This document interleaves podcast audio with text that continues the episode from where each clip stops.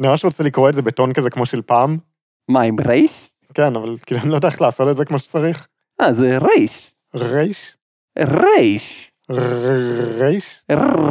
רייש. איזה רדיו במיטבו.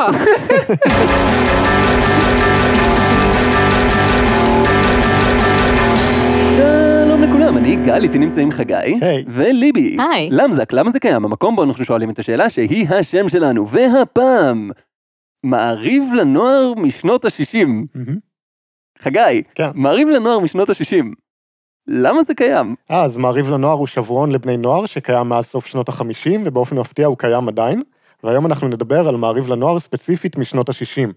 למה ספציפית משנות ה-60? כי יש לי כל כך הרבה חומרים של מעריב לנוער בבית, שתגיד תודה שאני לא עושה את זה לפי שנה. אני יודעת שאתה חושב שזה הסבר, אבל זה בדיוק ההפך מהסבר. במצב הנוכחי אני אומר תודה שאנחנו לא עושים לפי גיליון.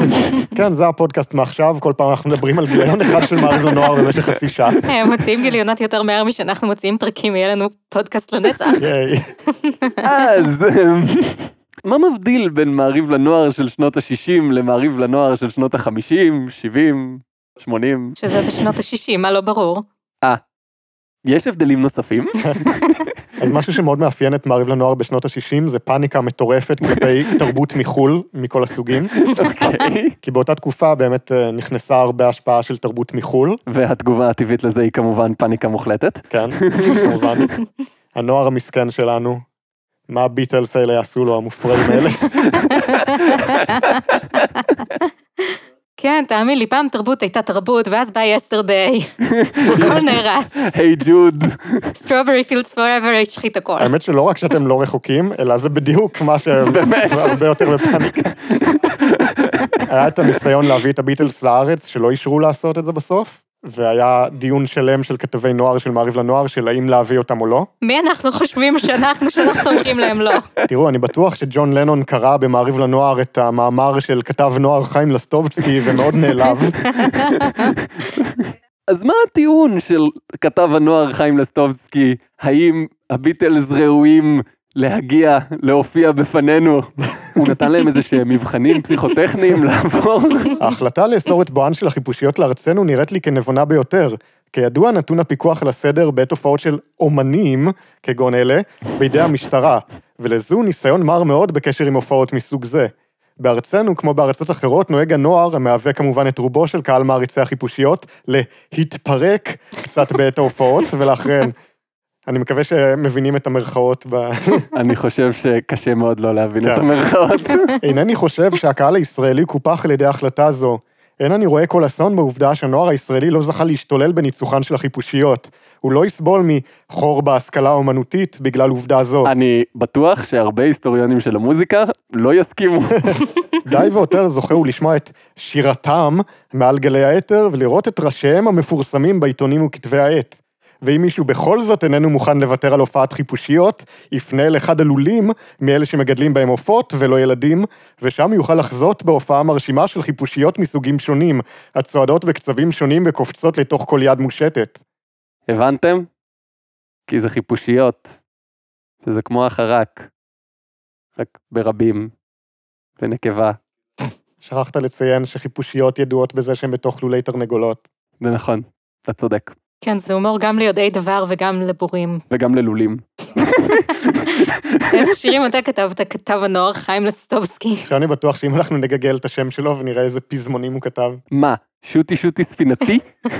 אולי כדאי לחשוב פעמיים לפני שאתה מוציא ביקורות שמזלזלות באמנים, שיש להם כל כך הרבה יותר אנשים שצורכים את הדברים שהם כותבים, מאשר מעריב לנוער. הביקורת היחידה שלי זה שמרכאות הם לא בהכרח תחליף לשנינות. זו הביקורת שלך? כן. יופי, ליבי. רק עכשיו הבנתי שמאזינים לא רואים את התנועה עם הידיים, וזה נשמע הרבה פחות הגיוני. תשמע הגיוני, זה לא מה שאנחנו שואפים עליו כאן. אבל אל חשש, כי אנחנו בישראל, ויש לנו ביטלס משלנו. כן, עם יונתן לנון ופנחס מקרטני. לא בדיוק, הנה תיאור של מעריב לנוער על ערב עם להקת המטורפים. נשמע הרבה יותר מתון ורגוע מהחיפושיות.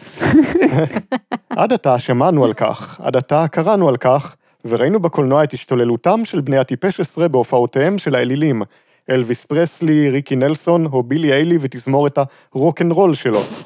למדנו גם משהו אודות הריקוד החדיש ביותר, הטוויסט. עתה מסתבר הגיעה השעתה של ארצנו. המוני בני נוער נוערים לאולם קטן בפרברי תל אביב ובקשה אחת בפיהם, תנו לנו להתפרק עם המטורפים המטורפים. פרברי תל אביב? כן, זה איך שקוראים למדינת ישראל. הרחבה, הכביש והמדרכות שלפני הקולנוע היו שחורים מאדם. בפתח עמד מומו הגדול, שפניו העגולות זרחות מחייכות ולבושו הדור כהה ולכובעו נוצה. בנוסח האופנה מקובלת כיום. ממתי נוצה בכובע הייתה אי פעם אופנה מקובלת לבני נוער? באיזה שנה?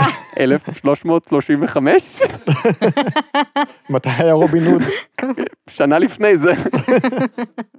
היום יום חג הוא למומו. כל יום הוא יום חג למומו. ממולדת. וואו. בכל ימות השנה הוא שייך לבית הספר לנהיגה באופנועים, ואילו היום חזר הוא לכור מחצבתו הישן והטוב, האומנות, אומנות הג'אז. כי זאת לדעת, מומו הוא אלוף אוהבי הג'אז בארץ. מי לא זוכר את קבלת הפנים שערך בזמנו לסט שמו, הוא לואי ארמסטרונג הקשיש והטוב. שהוא היה מנגן, אני רוצה לבדוק אם זה עובד גם אצלי, ג'אז. כן, זה עובד. היום יום חג הוא למומו. כבר הקראנו את זה. כן, הם אומרים את זה עוד פעם. באמת? כן. הוא שהביא לשכונה את המשוגעים, וההמון זורם בגלים גלים, בקולי קולות, בצבעי צבעים. בריחי ריחות. במגעי מגעים. בטעמי טעמים. מומו נעלם באולם פנימה, ואת מקומו תפס הסדרן הכי גדול של השכונה. בסוודר שחור והדוק, ועם משולש שלא יבייש את רפאל אלפרין בכבודו ובעצמו. רפאל אלפרין, זה לא זה מהמשקפיים? כן, אבל זה ידוע שלפני זה היה מתאבק מפורסם. תגדיר ידוע. לא, ההגדרה שלי ושלך לידוע היא ממש שונה. עבור מובן מאוד צר של ידוע. איש לא הצליח לחמוק, אף לא אנו כשהגענו סוף סוף אל הכניסה. רוצים לראות את מומו? אין היום מומו. אבל הוא הזמין אותנו ל... אמרתי, אין היום מומו, ברור לך, הוא מת, נסע, חולה, ברח, אין. איזה מין יום חג זה? תראה, אנחנו מהעיתון מעריב לנוער, ואני משכונת התקווה, חביבי, ללכת מכאן, יאללה. ולא עזר לנו מעומד שבא מומו הגדול, כשפני הירח מחייכים אלינו והכניסנו לעולם. אולם קולנוע נידח בערכתי העיר. המאושרים מבין הקהל, הללו שהצליחו לרכוש כרטיסים, זורמים בעד הדלתות פנימה בג'ינס, חולצות ריקו עדוקות, נעלי שפיץ בעלות עקבים, ספמים גזוזים לתפארת, בלוריות ענק, עשויות כהלכה, אני דומה את המסער של דונלד טראמפ, כאילו. דומה כי בני כל הגילאים מ-0 ועד 20 בשכונות תל אביב נתקבצו אל העולם הזה. כמה בני 0 היו שם? כמה מחלקות יולדות היו בדיוק ליד ההופעה, כדי שמהר מהר מהר יצליחו להביא את התינוק, לפני שגזרו את חבל הטבור, להביא אותו להופעה. אתה לא יודע שמישהי לא ילדה בזמן ההופעה? לא יודע, אני מנחש שאם היה שם לידה שקרתה ממש ליד הכתב, הוא לא היה פשוט אומר, אז בני כמה אנשים פה נראה שהמינימום זה 0. עכשיו יש דיאלוג ש... נכנס לשם כנראה בשביל האותנטיות. באיזה שלב בין הסטריאוטיפים על מזרחים ובין הלידה שקרתה שם ברקע, הם החליטו שזה לא מספיק אותנטי.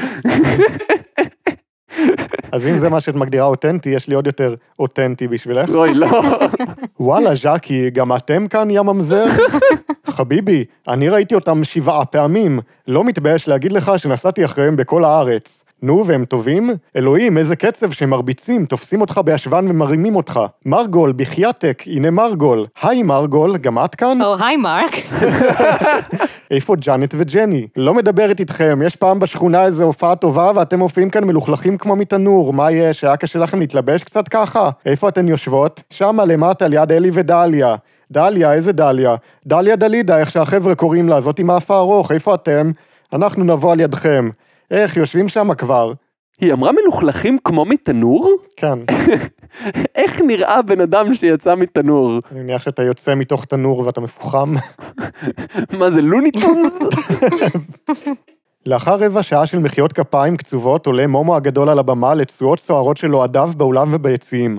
ערב טוב, קהל נכבד, אומר מומו למיקרופון. הערב הביא לכם מומו, לפי המסורת, את הלהקה המצוינת, המשוגעים הזרים. הם הכי טובים עכשיו, וישמיעו לכם עוד מעט את המספרים הפופולריים ביותר בעולם. 3, 9, 35 ו-7. בשטח הרוק, הטוויסט, הפצ'נגה, הממבו וכל השאר. אני רק מבקש מכם להיות כמה שאפשר בשקט, למה שיש לנו ערבון של האולם הזה. חבר'ה, אנחנו הולכים לעשות היום בלגן, רק תהיו בשקט, למה אמא ישנה בחדר השני ולא נעים. הזמר אוחז בגיטרה שלו, מגיח שהוא למיקרופון, ותוך שהוא לועס גומי במלוא פיו המחייך, הוא אומר... Good evening, ladies and gentlemen. The first number is... 37. וכאן בטרם הספקנו לקלוט את שמו של המספר הראשון בסדרה, החל הרעם הגדול. ועכשיו, התיאור הכי טוב של הופעה שאי פעם שמעתם. איש הפסנתר מקיש באצבעותיו שלכל אחת ואחת מהן ענודה טבעת גדולה במנענעים. המתופף עולם בתופים בעזרת שתי ידיו ושתי רגליו, והגיטרות משמיעות הדן ברמקול הענק. הקהל פוער עיניים ומוחא כפיים ורוקע ברגליו לפי הקצב. התקרה הייתה עשויה חומר דמוי בטון, והזמר השתמש במיתרי הקול שלו כדי לייצר צליל שנשמע כמו דיבור בעל תווים. זה המידע הכי לא ספציפי שאי פעם קיבלתי על הופעה. למה? זה נראה לי מאוד מפורט שהאיש שמנגן בפסנתר ניגן בפסנתר, והבן אדם שמנגן בתופים ניגן גם עם הידיים וגם עם הרגליים. זה די ספציפי סך הכל. אבל איש הפסנתר היו טבעות על האצבעות, זה מאוד ספציפי. איש הפסנתר זה גיבור העל האהוב עליי. נפל עליו פסנתר רדיואקטיבי. בבוקר הוא איש, בלילה הוא פסנתר. נפל עליו פסנתר רדיואקטיבי. אני איש הפסנתר. זה מתחיל לוחש לנו מומו, אבל זה עוד כלום, אל תתרגשו, החבר'ה האלה שופכים את הקצב לקהל. אל תשאלו מה שהלך אתמול בהופעה שלהם בבת ים. התחילו כמה מהצופים לרקוד, התגלגלו על הארץ וקפצו על הבמה. מי לא רוצה לשמוע חוויות מההופעה שהוא פספס באמצע שהוא בהופעה אחרת? לא תאמינו איזה טירוף היה, הם התחילו לרקוד. ויותר מזה, בסוף אנשים חזרו הביתה, וחלק במונית. ואז בסוף הם מחאו כפיים כל כך הרבה, שעלינו לעוד 2 שירים. אבל כאן לעת עתה, הקהל רק מתחיל להתחמם, חכו עוד קצת. חיכינו. השיר הראשון חולף עובר לו בשקט יחסי, פלוס מחיאות כפיים. השיר השני גם כן. הלהקה רואה שזה לא עניין.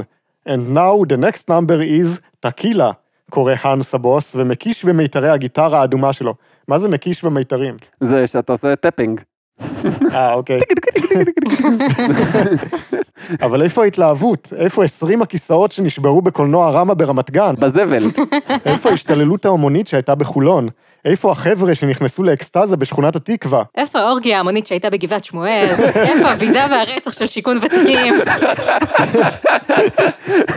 כאן לא יהיה בלגן, מסבירים לנו כמה נפשות טובות, מפני שהאולם הזה הוא באחריות, בביטוח, ולא ייתנו לעשות שמח, 3 נקודות האלו. פעם ב1000 שנים מביאים משהו טוב לשכונה, והחבר'ה חושבים שילך משהו שמח, שאפשר יהיה ככה קצת להתפרק.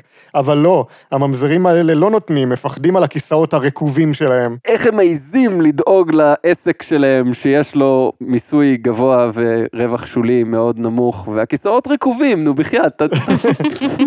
אני לא ציפיתי שזה יהפוך לדרמה על יחסים מעמדות בחברה כל כך מהר. זה אגב נכון לגבי כל טקסט, אם אתה קורא אותו מספיק לעומק. זה נכון.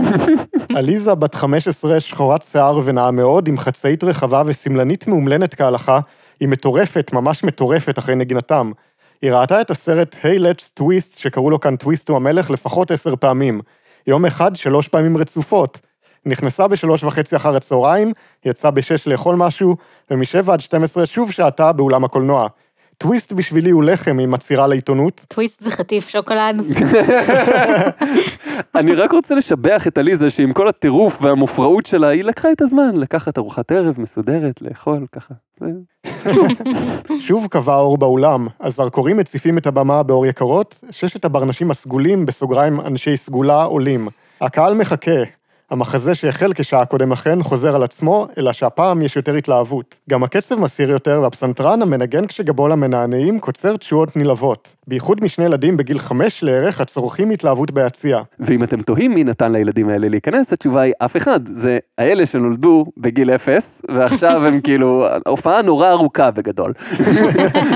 הערב נמשך. השוטרים היפים מהתרוצצות בקהל, והסדרנים עם מריטת אוזניים של ממרים וסרבנים המבקשים להתפרק. לקראת סופו של הערב גוברת ההתלהבות. את בי בא בלובה בי בי בי בו שר כל הקהל כאיש אחד. תגיד לי שהם יטו את זה. בי בא בלו מקף בא, בי מקף בי בי בו. אני לא בטוח אם אני אומר את זה נכון, אבל אין דרך להגיד את זה לא נכון. שר כל הקהל כאיש אחד בעמידה, מישל הייתה זאת התקווה של שכונת התקווה. יש המנון לשכונת התקווה? והמילים שלו הם ביבה בלובה. פה ושם פורצים כמה רקדנים במחול מותניים ונמלטים אל מקומם כשהסדרן ממהר אליהם. מחול מותניים. זה כמו התנועה שאתה צריך כדי לסובב הולה הופ, אבל בלי ההולה הופ, אז אתה נראה מכוחך, שככה אתה גם נראה עם הולה הופ. המנגנים מיוזעים ולא עשים מסטיק, הקהל מיוזע ומפצח גרעינים. אני מיוזעת ומקליטה פודקאסט, מה הם רוצים החיים שלי?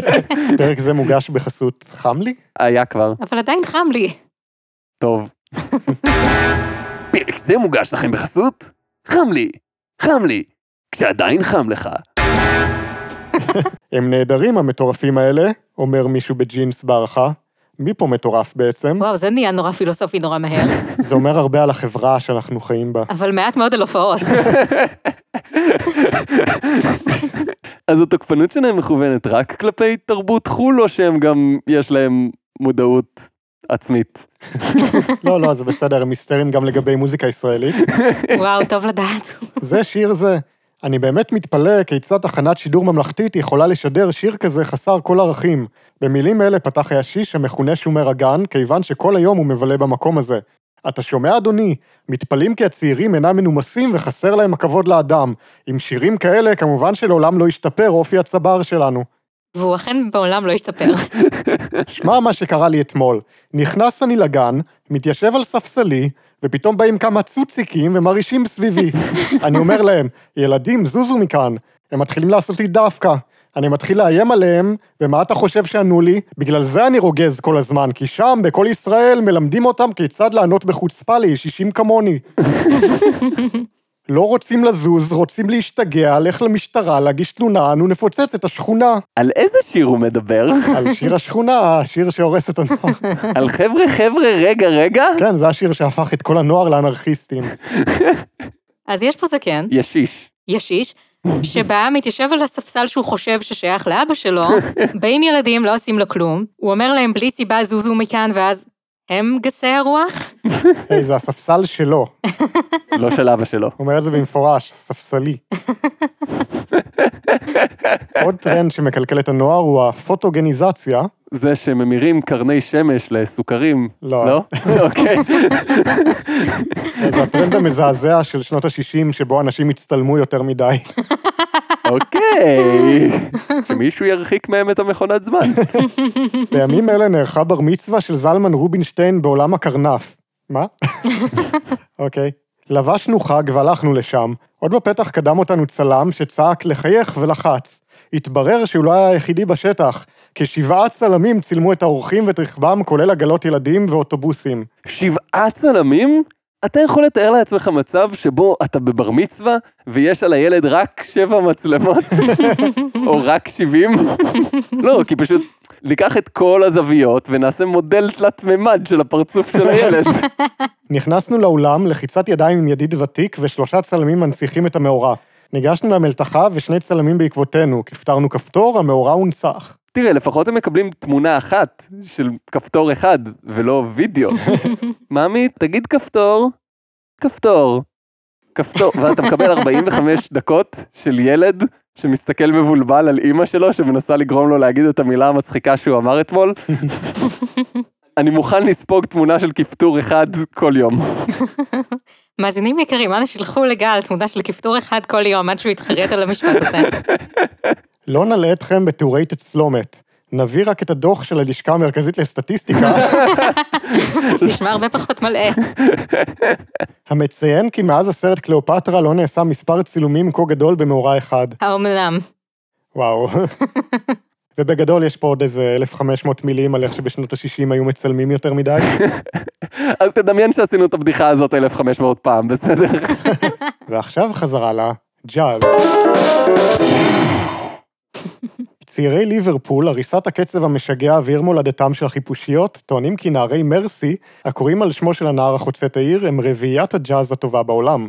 נערות נתקפות היסטריה, מתגלגלות על רצפת המועדון, מורטות שערן וכמעט מתיחות את ראשן בקיר. נשמע שהנערות האלה פחות אוהבות את הלהקה ויותר צריכות רופא דחוף.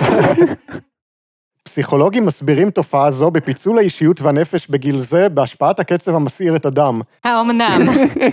הנערה נתקפת געגועים מוזרים, אותם אין היא יכולה לפענח ולהסביר לעצמה, וכל רצונה הוא לתת פורקן ללחץ הנפשי. זה נשמע פחות ופחות כמו עיתון נוער מתאר הופעה, ויותר כמו דוח של מכון פסיכיאטרי.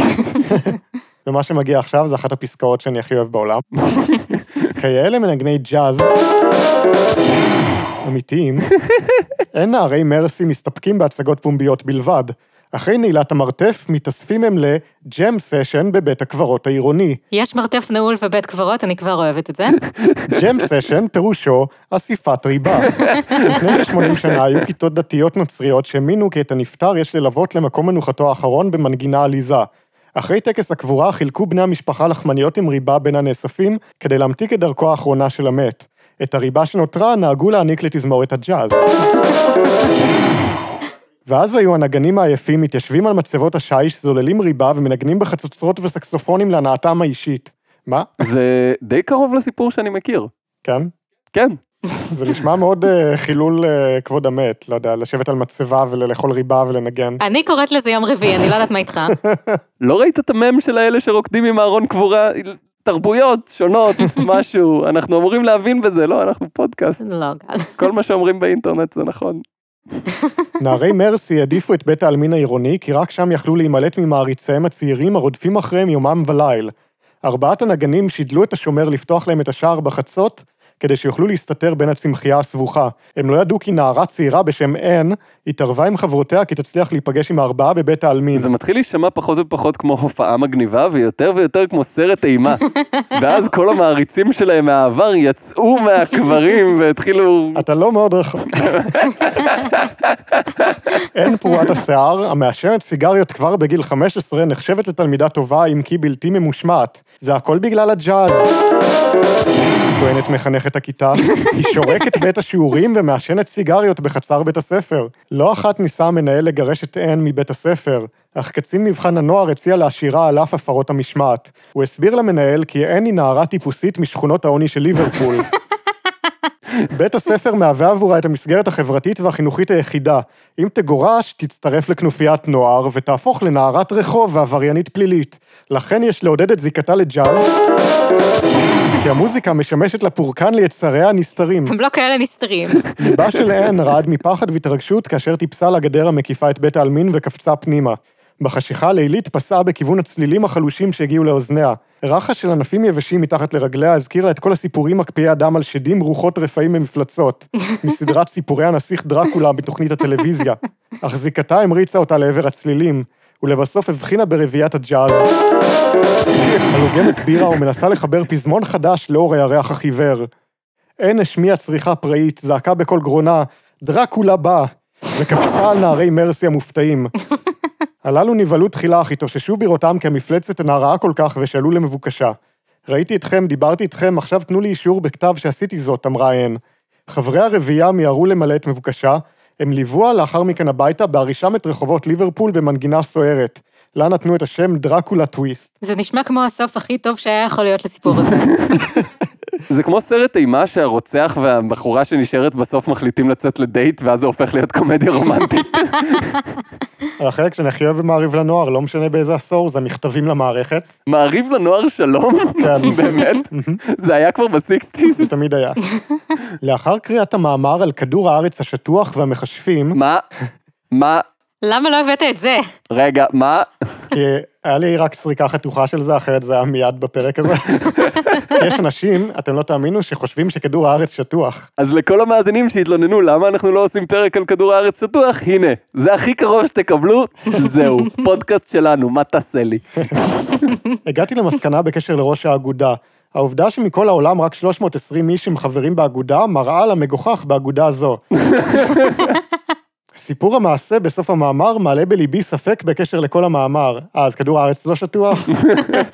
ודבר שני, לפני כמה ימים קיבלתי מכתב שנראה כי העתק הוא, ובו בקשה להעתיקו 20 פעם כלשונו ולשלחו ל-20 חברים תוך 4 ימים, ואם מעשה כן, צפויה לי הפתעה. עשיתי כך ולא ציפתה לי שום הפתעה.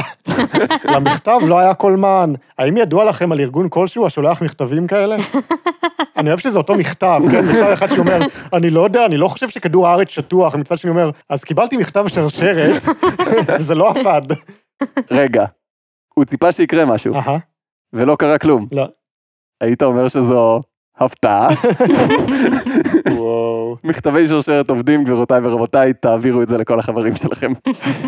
אגב, אם אתם אוהבים את הפודקאסט הזה, גם אותו תעבירו לכל החברים שלכם. אם אתם לא שומעים את כל הפרקים של הפודקאסט וממליצים ל5 חברים לפחות עד סוף החודש, צפויה לכם הפתעה.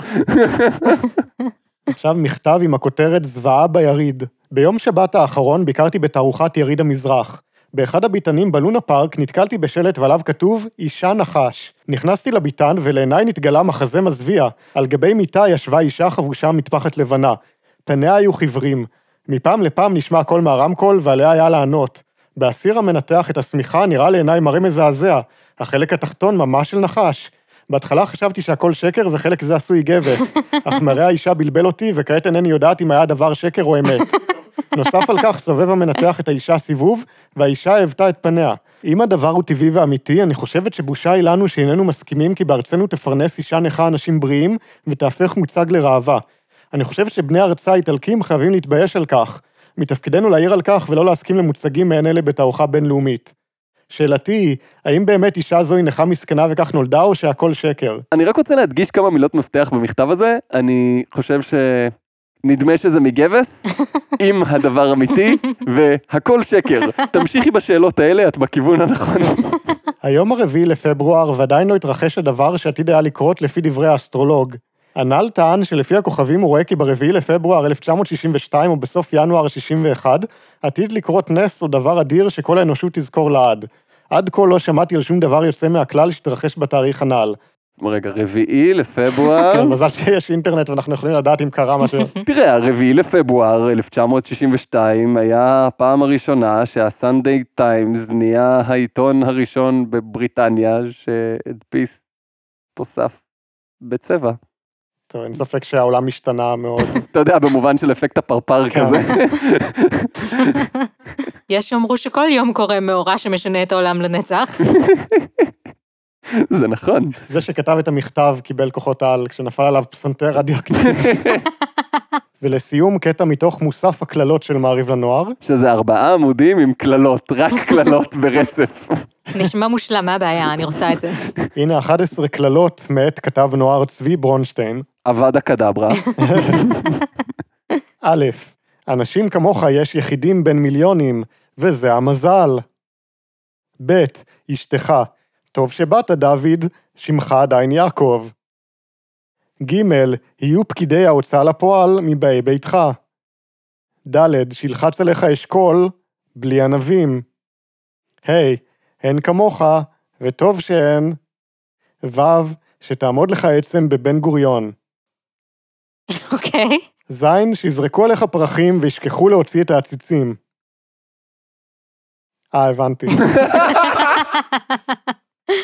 חטא, שתקבל שיקון עממי בקריית שאול. וואו, וואו, וואו. עד כאן, כן, אחי. עד כאן היה רגוע, וזה, מה? שתאכל מלט וחצץ ויצר רכוש. זה החיתוך הנדיר בין בדיחת קקי לנדלן. יוד, שיצא לך גריז מהאוזניים. הסרט, אגב. You're the one that I want, you're the one that I יוצא לך כזה מה... תודה, עכשיו זה ידבק לי כל החיים, כן, עכשיו אי אפשר להוציא את זה מהאוזניים באופן אירוני. י"א, שיכניסו לך את גשר הירקון לפה. זה יותר אתגר הנדסי מאשר כללה. האזנתם ל-11 כללות. מיד אחרינו, תלונות על מס הכנסה, שידור מחזורי, כל הפרקים. אז חגי, מעריב לנוער משנות ה-60. למה זה קיים? כי נשארו לי 30 עמודים של כתבות ממש טובות שהבאתי, אבל נגמר לנו הפרק. אוי, לא. זה היה פרק 45 של למזק. אני בשוק שהצלחנו לעשות כל כך הרבה פרקים מבלי להגיע למעריב לנוער עד עכשיו. אוקיי. אז אם אתם רוצים קפסולת זמן של הנוער של אתמול, יש את עמוד הפייסבוק, הנוער של אתמול, שחגי הפסיק לעדכן לפני הרבה מאוד זמן. בתכלס בימינו גם פייסבוק זה סוג של קפסולת זמן. כן. זה היה פרק 45 של למזק, בו למדנו שהקלאסיקות של סבא וסבתא זה מה שהשחית את הנוער. אז ביי. ביי.